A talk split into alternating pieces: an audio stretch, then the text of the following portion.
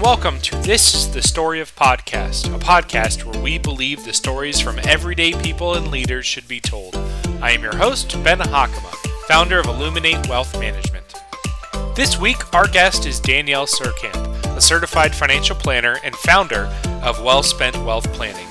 She is a blog contributor for Forbes, is on the national board of directors for the country's leading association of fee only financial planners, and in 2017 won the National New Professional Award from NAPFA. Danielle and I have been in a peer group for almost a decade, and I'm looking forward to sharing her story with you. This is the story of Danielle Seurkamp. Danielle, I'm so excited to have you here. Thank you, Ben. Nice to talk to you. As and always, we don't talk every other day. That's right. That's right. So, as you heard in the intro, Danielle uh, is uh, also a CFP and founder of her um, company and involved in a lot of things. So, Danielle, how did you get started with Well Spent and, and in the industry? And go, go back as far as you want. Yeah. Well, I was born. No. Um, well, I kind of feel like it's like two different things. So, you know, the first part is like, how did I even end up in this world of finance? And, um, you know, that is kind of a fun story. I was in college. I, I, wasn't this kind of person that like knew what I wanted to do from my, when I was a little kid. I never really did. And even in college, I was sort of trying to find my way, but nothing really crystallized for me. And so, um, you know, I went ahead and majored in French with a minor in business, having no idea what the heck I was going to do with that. And, you know, people would always say you should teach. And I would say, well, I don't want to teach kids, I want to teach adults. Um, but anyway, so I graduated and I needed a job. And at that point, the only requirement was that it paid money. and so, yeah, so I, I went um, and sort of inadvertently responded to a temp agency ad. And the first temp job that, and only temp job that I ever took with that company was um, to fill in for an administrative assistant at a wealth management company. And so, um, you know, I was supposed to basically be there for 90 days to, you know, fill in for this person who was out on surgery leave. And I ended up being there for like nine years. So, um, nice at, at what point did you learn what wealth management was? yeah. Oh, I like I vividly remember going around like my first day and asking somebody what is a Roth IRA. I had no idea. It was like totally, yeah. totally all new for me. Um, so it was definitely a learning process, and I spent about 18 months on the investment side of things um, at the admin level, and then um, a, a, female financial planner that I worked with kind of took me to lunch and sort of bluntly said, What the hell are you doing in this job? Yeah. And, you know, I wasn't really sure what she meant. I, I kind of was taken aback at first, but I realized pretty quickly she meant it in a nice way that, like, you know, what do you want to do with your life? Is this right. what you want to do, kind of thing? And so she um, was really the first person to talk to me about maybe being a financial planner myself. Um, and so that's the first time I really started to figure out, you know, what is this? Do I want to do this? And you know, when I said yes, I really wasn't 100% sure uh, that I wanted to do this, but I thought, you know, what's the worst that could happen? I figure out how to take care of my own money and then go do something right. else, you know? So like not, not a lot of downside there. And so, yeah, so I, I started, um, she was really instrumental in helping me kind of get the position of like associate advisor. It was the first one the firm ever had. And so I sort of shifted at that point and then, um, you know, kind of worked my way up, starting little by little. And, um, you know, the more I did the actual work, the more I realized how much I loved it. I mean, I loved the analytical part. And even though it was super hard for me at the beginning to talk to clients and meet with people, I was really nervous and uncomfortable early on. You know, I also grew to love that and like the personal side of it. So it was um, really, I feel very fortunate that I sort of wound up there, not just because it became this like amazing career that I love, but I, I like happened into one of the best places I possibly could have gone. It was like, you know, entering the industry at the top, in my opinion, like just right. in terms of the kind of work they did and the people that were there. So it was uh, not planned, but it worked out pretty well, in my opinion. Absolutely. And you had people that invested in you and saw things in you you didn't see. And um, every every business owner, everyone I talk to, has some similar story of somebody who stepped up and said, "Hey, I see something in you you don't see in yourself, and let me help you get there." So that's awesome. Yeah, she was great, and she like she was the first person to really train me on any financial planning and everything. And then she retired really quickly after that. She okay. so it was like she kind of like groomed me and then left, and I was left with the rest of the planners and everything. But um, I had you know some really great mentors there, and I mean just people that still in my mind are like so much more amazing at planning than I. you know, uh, you're doing pretty well. So let's talk about that. You uh, you're not still there. So I'm not still then, there. So then what happened? yeah. So then there's this whole like, how did I wind up as a business owner thing, and I feel like that's kind of a different story because you know I was at this company I was, um, you know, getting my master's in financial planning, and I happened to take this class um, on behavioral finance and the psychology of money. And it was kind of like this light bulb moment of, yeah, you know, people aren't completely rational and they don't just do what makes total sense and they don't always listen to you when you give them advice. And yeah, that makes sense because they're, you know, real people just like we are and have emotions that are impacting it. Um, so I was kind of like opening myself up to a different way of working and then at the same time, you know, I joined a study group with other advisors, how I met my illustrious podcast host here. so we've know, known each other for a, a while now. a while, yeah. Yes. Um, and so, you know, getting to know you guys, it was like the first time I ever saw what other people were doing at other companies. And it was the first time I ever saw people my own age in such a leadership role and even in like an ownership role at their companies. And that was like really kind of surprising to me um, coming from where i was. So it was sort of a combination of like i want to do maybe a little bit different work.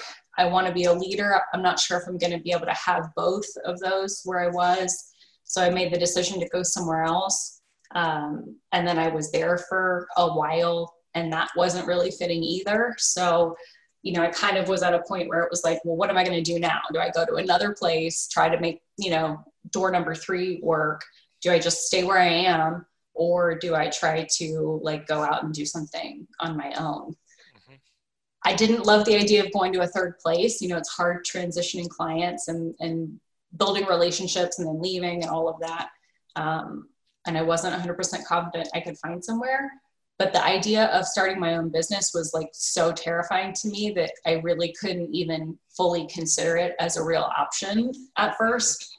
Um, and so it was very lucky, I feel, because at the same time that this is all going on, I'm like getting more and more into the financial psychology stuff, going to conferences. I was doing coursework with Financial Psychology Institute and Creighton University, and just learning all of this stuff about how money affects us and doing all these exercises to try to kind of learn about my own relationship with money because that's sort of an important premise of all of this is like you have to sort of go through it yourself to be able to apply it to anyone else.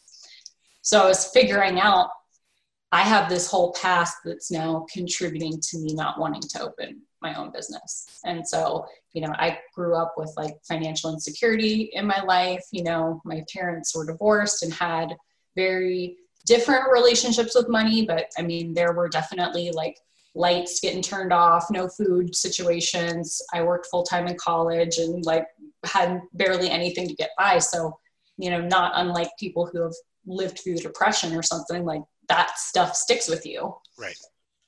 And, you know, it's it basically what I came to understand was like that stuff was preventing me from being able to walk away from the security of a W 2 kind of job. You know, that felt really safe. And um, the alternative didn't feel safe.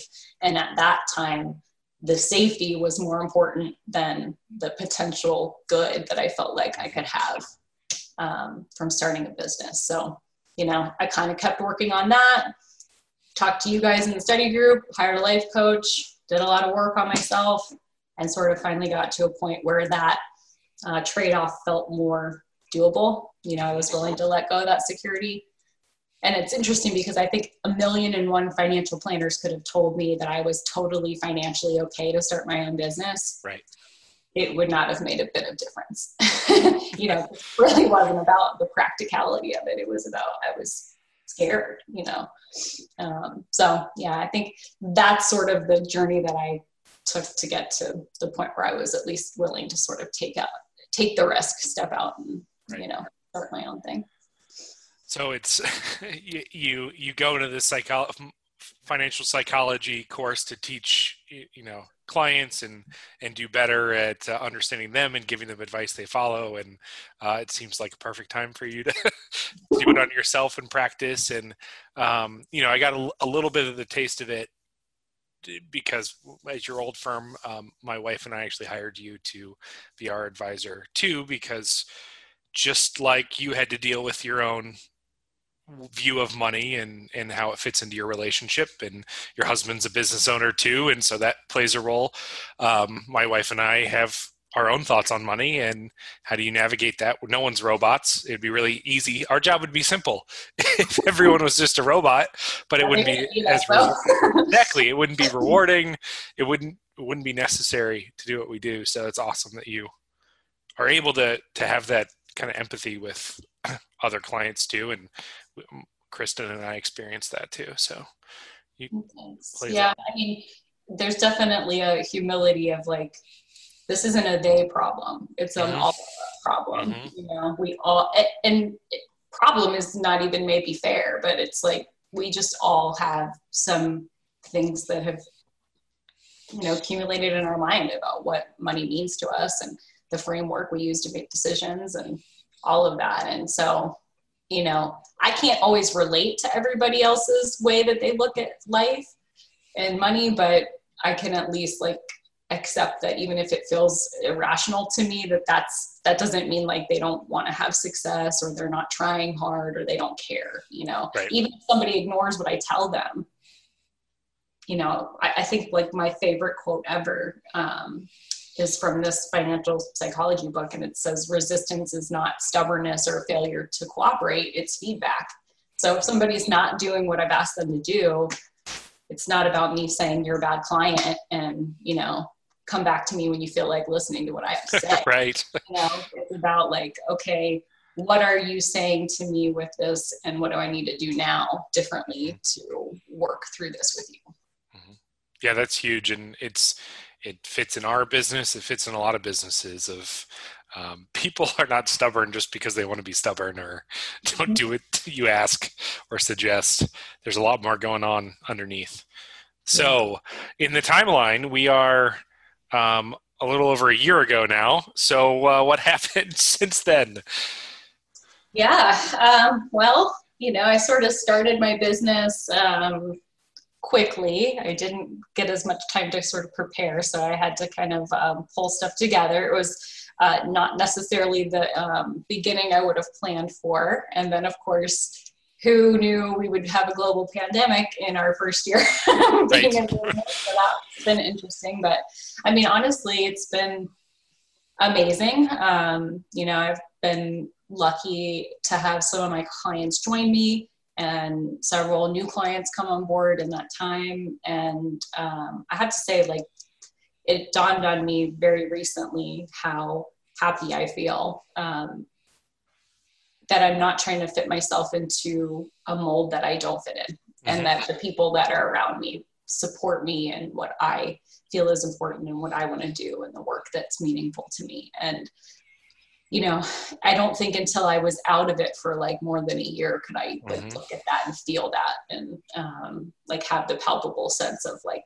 how much that was weighing on me before. So it's been really um, personally rewarding um, and you know, it's fun to be a business owner with my husband now. You know, we kind of get each other more. I used to come home and be like, why are you still working? And now I'm like, we're both still working all night.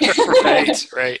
Uh, so that's been fun. Uh, and yeah, it's just been amazing to sort of see the business build and force myself to do stuff that doesn't always come naturally to me and, you know, grow as a person and I've met a ton of like amazing business owners and everything through this year already. So um, it just makes me excited for for what's next.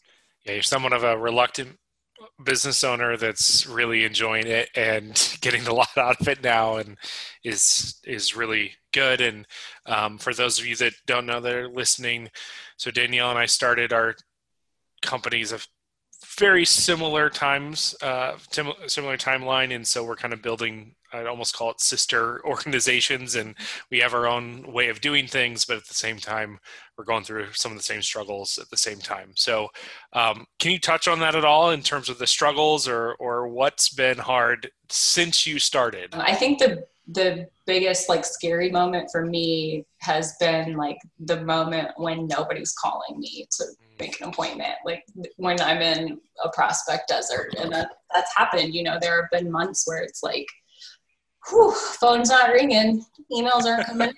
right. You know, like, what am I doing wrong? And um, so that's been a struggle. And, and, you know, I am an introvert by nature, so it's not um, the easiest thing for me to constantly like uh, meet new people. And, um, you know, I have like this sensitivity about the used car salesman thing and not wanting to be that. Um, so it's, it's been uh, easier for me to do that stuff when I know like I really am just trying to get to know people and not forcing anything on anybody. Um, and so what it's kind of become is like a way to meet other entrepreneurs or other mm-hmm. people that I really um, enjoy working with or admire and just want to know more about. And that that perspective helps me get through that uncomfortability part a little bit more easily.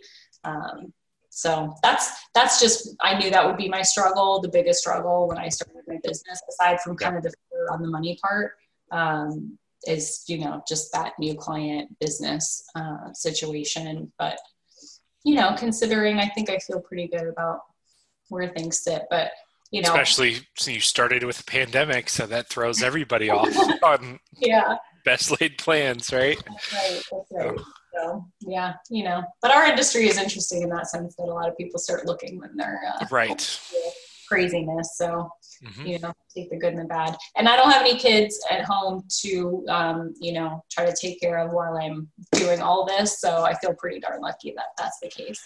Yeah. Just my fur babies, of course, and my uh, my one kittens that are always running through the house. Well, I know that's one thing that you've shared with me that you're excited you have time to you know foster kittens and, and just share that a little bit just because i know it's important to you yeah i mean i love animals i if i was going to do anything i thought i'd be a vet but then i'm like i can't deal with like the yucky parts and the dying parts so this is like a great way for me to be around animals support them um, and it's also like a loophole because my husband said no more animals, so I have and dog, and like no more. And I'm like, but what about fostering? Because they're only here temporarily. That's right. so, he, he, said yes, not knowing what he was saying yes to, right? yeah, exactly.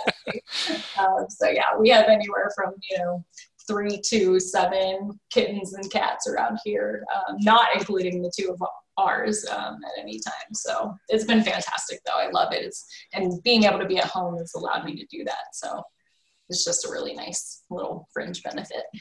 It's great. So um, going back to the business, you I know you spent a lot of time um, trying to figure out who your your perfect ideal client, who fits you and your style, and you can really serve. Uh, can you expand on that a little bit? Yeah, sure. So I feel like the perfect client for me is somebody who is a natural saver, but is looking to sort of grow that sense of financial security and confidence around money. Um, so, you know, I provide financial knowledge and personal support.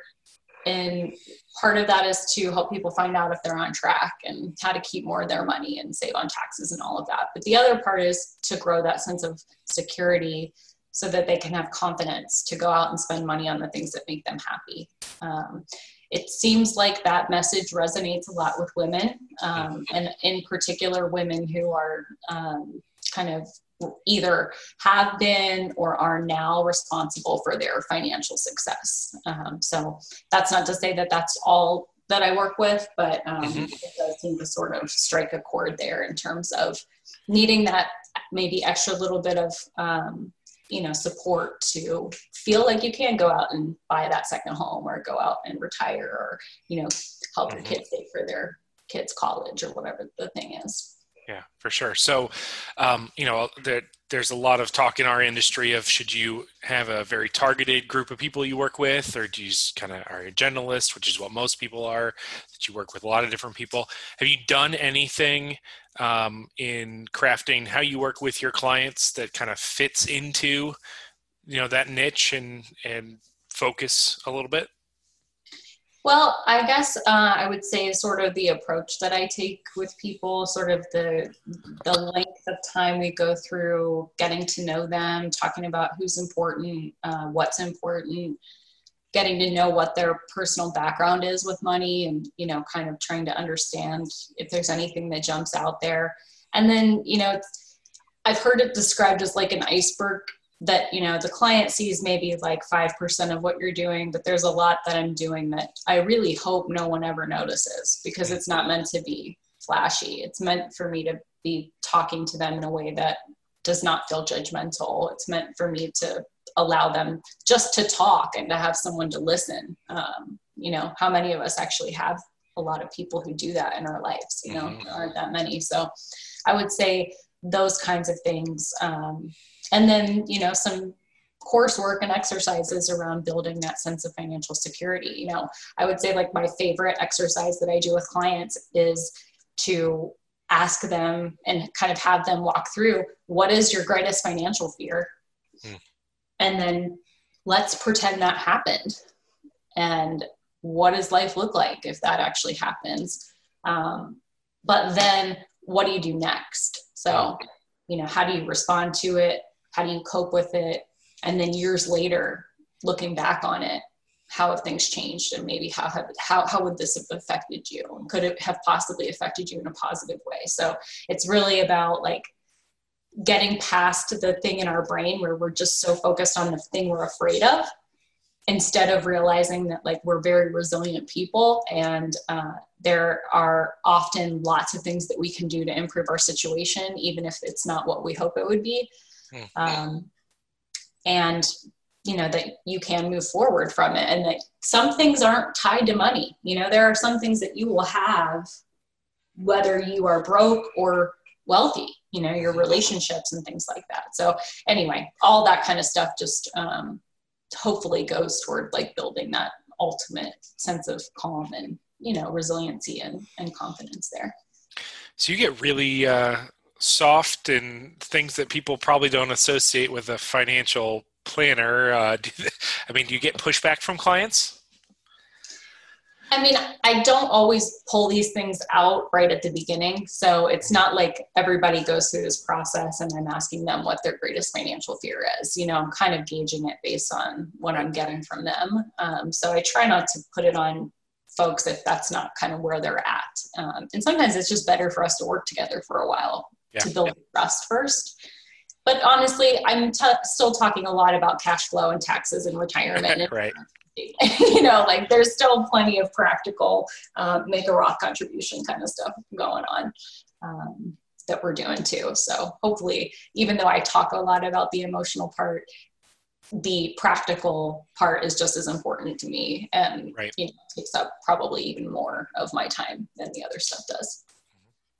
Well, I know that, that both of us think mental health is really important and in having people. And I know I've learned a lot from you from the way that, um, as you described, the, the 95% that's under the surface that no one sees and how to read things. And I, I remember I went to a therapist earlier this year as I started my business, and uh, I immediately picked up on a few things he was doing that I never would have picked up on if you hadn't taught me the same thing.